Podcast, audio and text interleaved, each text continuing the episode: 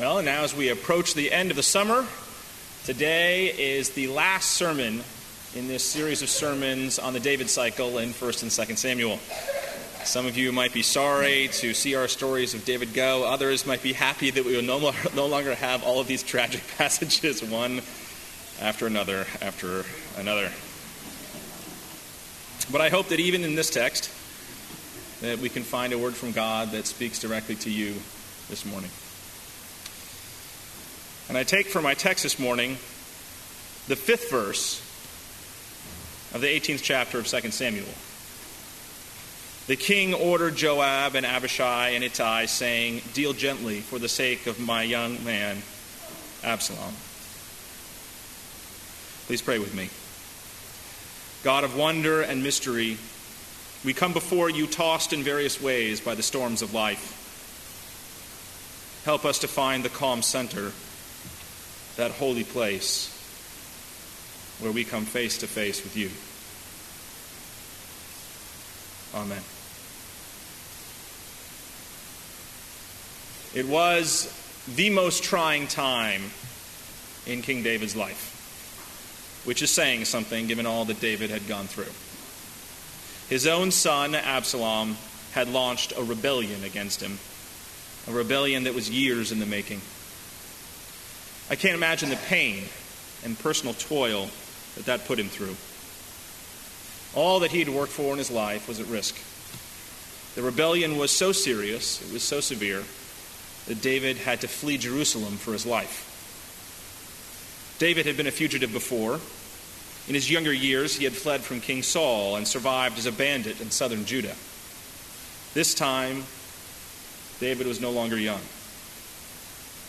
This time, David was the king and under threat, not Saul. And hardest of all, the threat came at the hands of his own son, Absalom. It was his son, or it was his life, or it was his son's life. The final battle between the two armies was at hand. And yet, faced with a treasonous son, one who had torn asunder his kingdom, David's last words to his soldiers were to preserve the life of Absalom. It was a foolish order one driven purely by emotion. With Absalom alive, there would always be the chance that the rebellion would be renewed. There would be people who would continue to plot and divide Israel. Many more lives were potentially at stake. Surely David knew this. On some level, he must have known that he had very little choice. And yet, he orders Absalom to be kept alive. He intentionally ignores the political reality of the situation. He wants his son back. He wants things to be like they were, like they used to be. He wants life to be simpler than it is. And he can't face the complexity of the situation or the reality of his own position of power and his responsibilities. In the end, his general Joab makes the politically necessary decision for him. The other day, I was flying back from Boston, comfortably settled into my middle seat I was flying Southwest, and I actually do like the middle seat because it allows me to sit in the front of the plane. it's one of the only times I can actually do that. And I had a book in front of me on the tray table, along with my cup of community coffee and water. At a break in my reading, I glanced at the person next to me in the window seat and noticed that he was reading a book called The Untethered Soul by Michael Singer. Now, I have not read that book, The Untethered Soul, but being someone who does like books, and someone who appreciates the soul and the various questions that arise concerning it, I couldn't help but say something. Looks like an interesting book. How is it? I asked.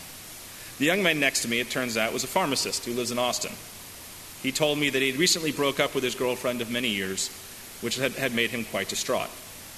One of his friends had recommended the book, and he also had a notebook beside him and mentioned that he was journaling for the first time in his life.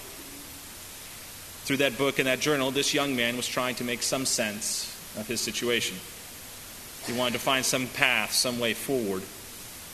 I introduced myself and my profession. We exchanged a few pleasantries, and then we both returned to our respective books. About an hour later, he closed his book and turned to me. I don't mean to interrupt you, but I have a lot of questions about religion.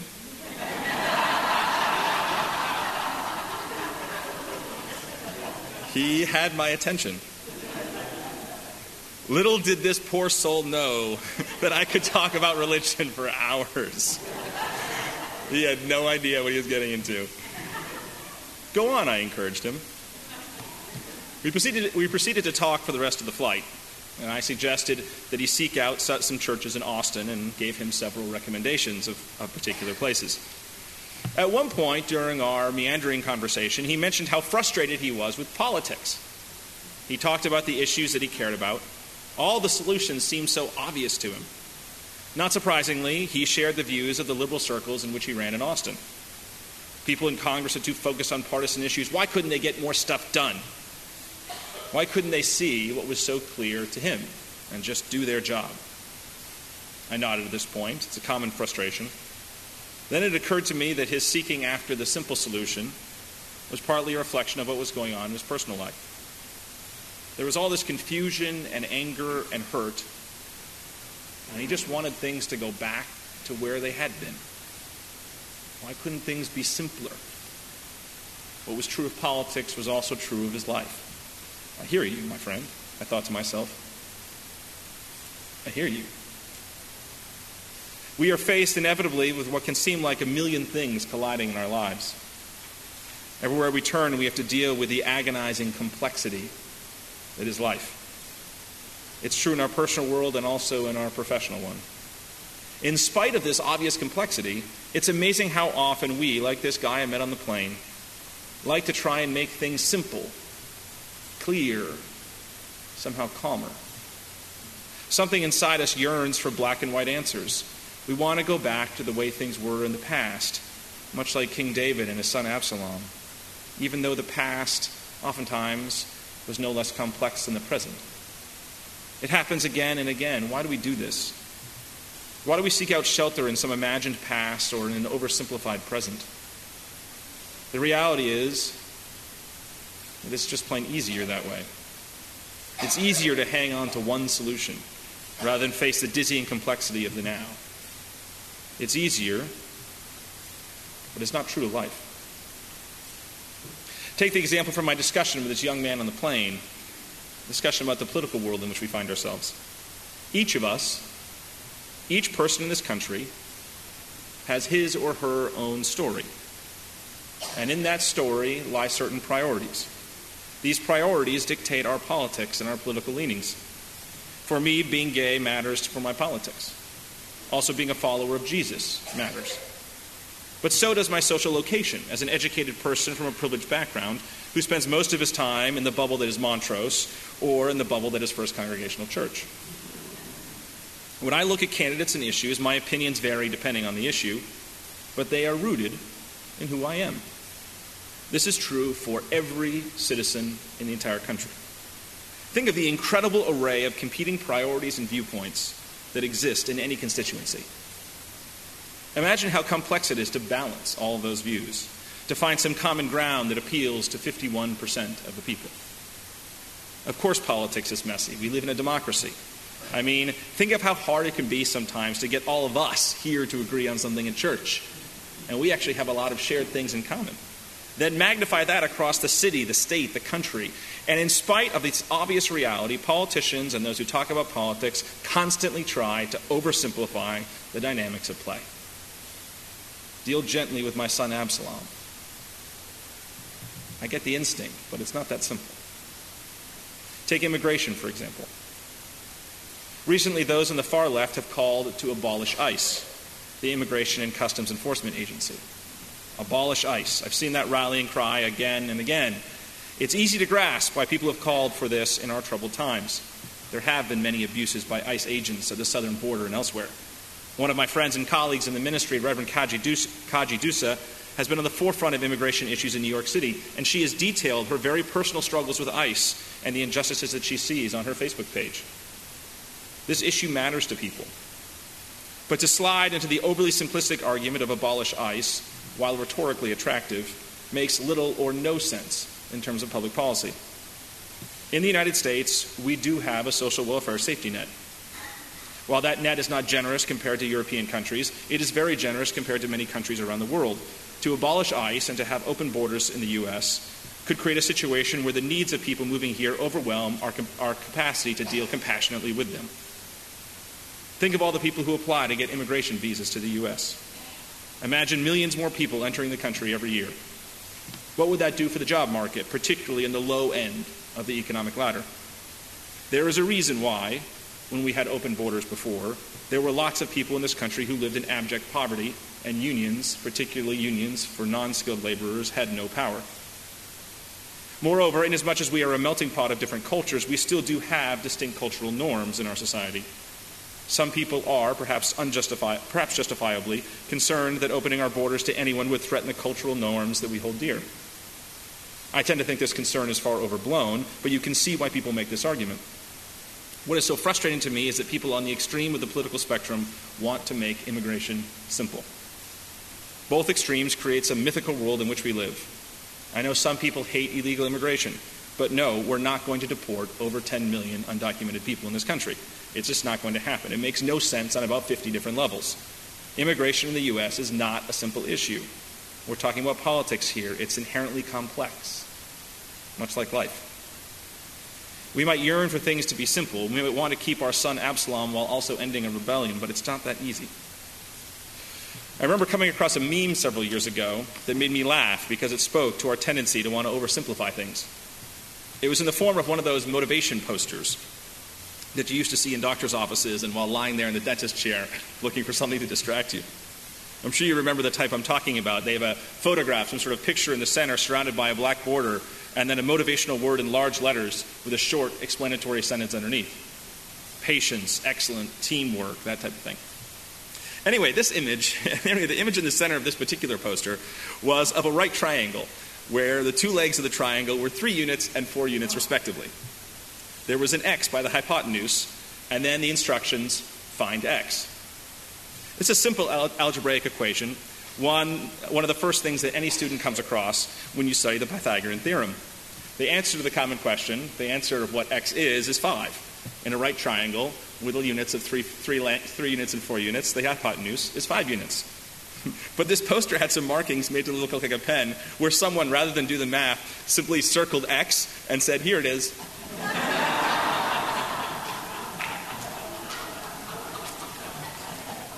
And then the caption reads, again, simplicity in large letters, and underneath, the simplest solutions are often the cleverest. They are also usually wrong. I did do that for some of the math geeks out there. I used to love math. When we think about the complexity of things more deeply, we realize that the complexity of our life and decisions is proportionally related to our power. Power is, at the most basic level, our, the ability to act, to have options, to have agency. The more power we have, the more complex our life tends to be. When is life not complex? When, when is our path or the solution obvious? That's when we have few, if any, options for our solutions. Uh, if you're a worker on an assembly line, for instance, your job is intentionally straightforward. It's not that complex. You have no power to do anything other than what your boss tells you to do. When you have little money, how you spend that money becomes in many ways rather simple. You prioritize things like food, housing, and shelter. Running the finances of a household, while sometimes difficult, is far less complex than the finances of the city of Houston or the federal government. The level of complexity is directly proportional to the power and scope involved. This is certainly true with the story of David and Absalom in 2 Samuel. David had to deal with a tortured and traumatized had to deal with tortured and traumatized relations within his own family. These situations affect many people, many of us in our own families. And I'm sure many of you had to struggle with children and their decisions. Many of you had to deal with strife among siblings and see how that can tear a family apart. You know how complex that can be. David had to deal with that in its most extreme form. Here was his son rebelling against him and threatening his own life. But David's situation is made far more complex by virtue of him being king. It was his kingdom, after all, that Absalom was after.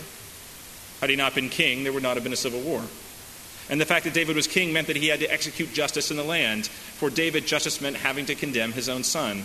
Here is an example of the ultimate family strife made that much more severe by the power involved.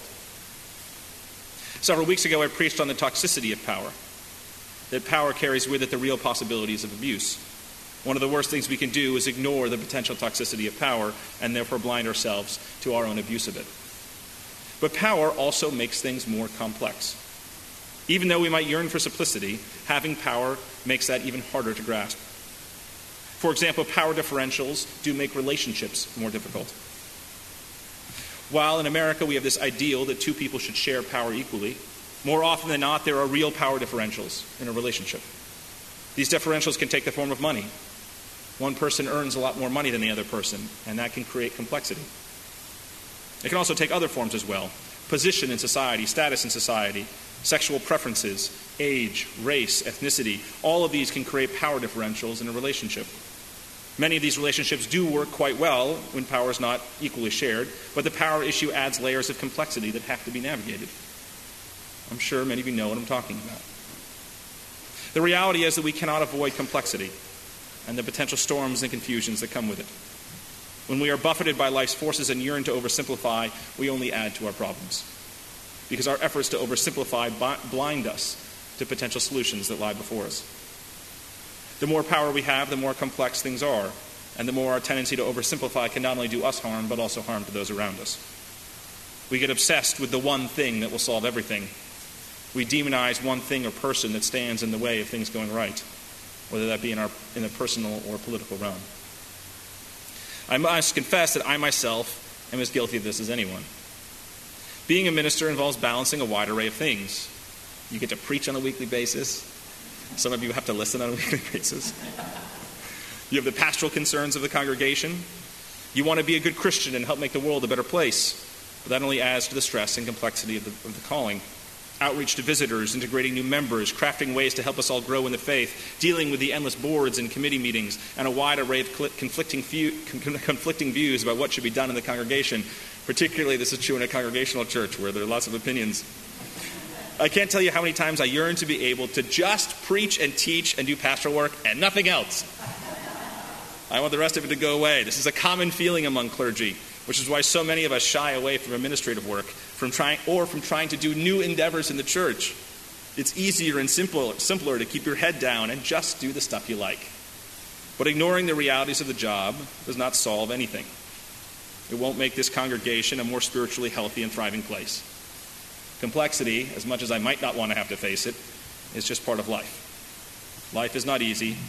Sometimes we find ourselves in tragic situations, oversimplifying things discounting the complexity, especially the complexity that comes with power. None of these things help. In fact, they often harm. Before coming back to Houston this past week, I left New Hampshire a day early so that I could meet with my old high school headmaster, Tony Jarvis, in Boston. I found out that his cancer had returned and he has refused any further treatments. He is ready to die and he's quite comfortable with that eventuality. It was great to see him again and to talk about all sorts of issues. Tony Jarvis was one of the biggest influences on my life outside my family. And one of the lessons that he drilled into all of us at school, one of the chief lessons from the literature of the ancient Greeks, he was obsessed with the ancient world. And the Greek was, uh, one of the big key lessons was that one of the greatest sins of human beings is hubris. In the Greek context, that hubris that's often defined as excessive pride or arrogance. And in the Greek context, it often meant arrogance that a human was somehow above the influence of the gods. Hubris was best illustrated in recent times in the lead up to the 2008 financial crisis. Those who held power in our financial system thought that they were above the law or any failings. They could do whatever they wanted. They were, in Tom Wolfe's terms, masters of the universe. They also led the entire world into the greatest financial crisis since the Great Depression, and then had the audacity to claim that they never saw it coming. Their hubris had blinded them to the reality of what they were doing they had great power and yet did not see the complexity and pitfalls of that power. And if there's one trait that we need when, we confront the pitfalls of power, when we confront the complexities of life, it's humility. Humility and honesty. Those were two things, by the way, that King David lacked. We need humility to understand that issues are complex, and that the more power that is involved, the more complex they are for us. The story of David and Absalom is a tragic one. There's, not, there's no real way to find the good news in a passage like the story of David and Absalom. It has family betrayal, death, grief, and civil war, and I haven't even touched on the family stuff that happened in the chapters before. Can't get a whole lot worse than this. But it does show us some of the complexity involved in life around us.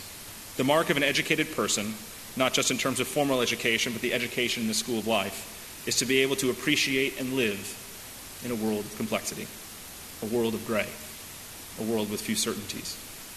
Such a world is not always easy to navigate, but if we can approach it with humility and open heartedness, perhaps we can be what this world needs at a time like this.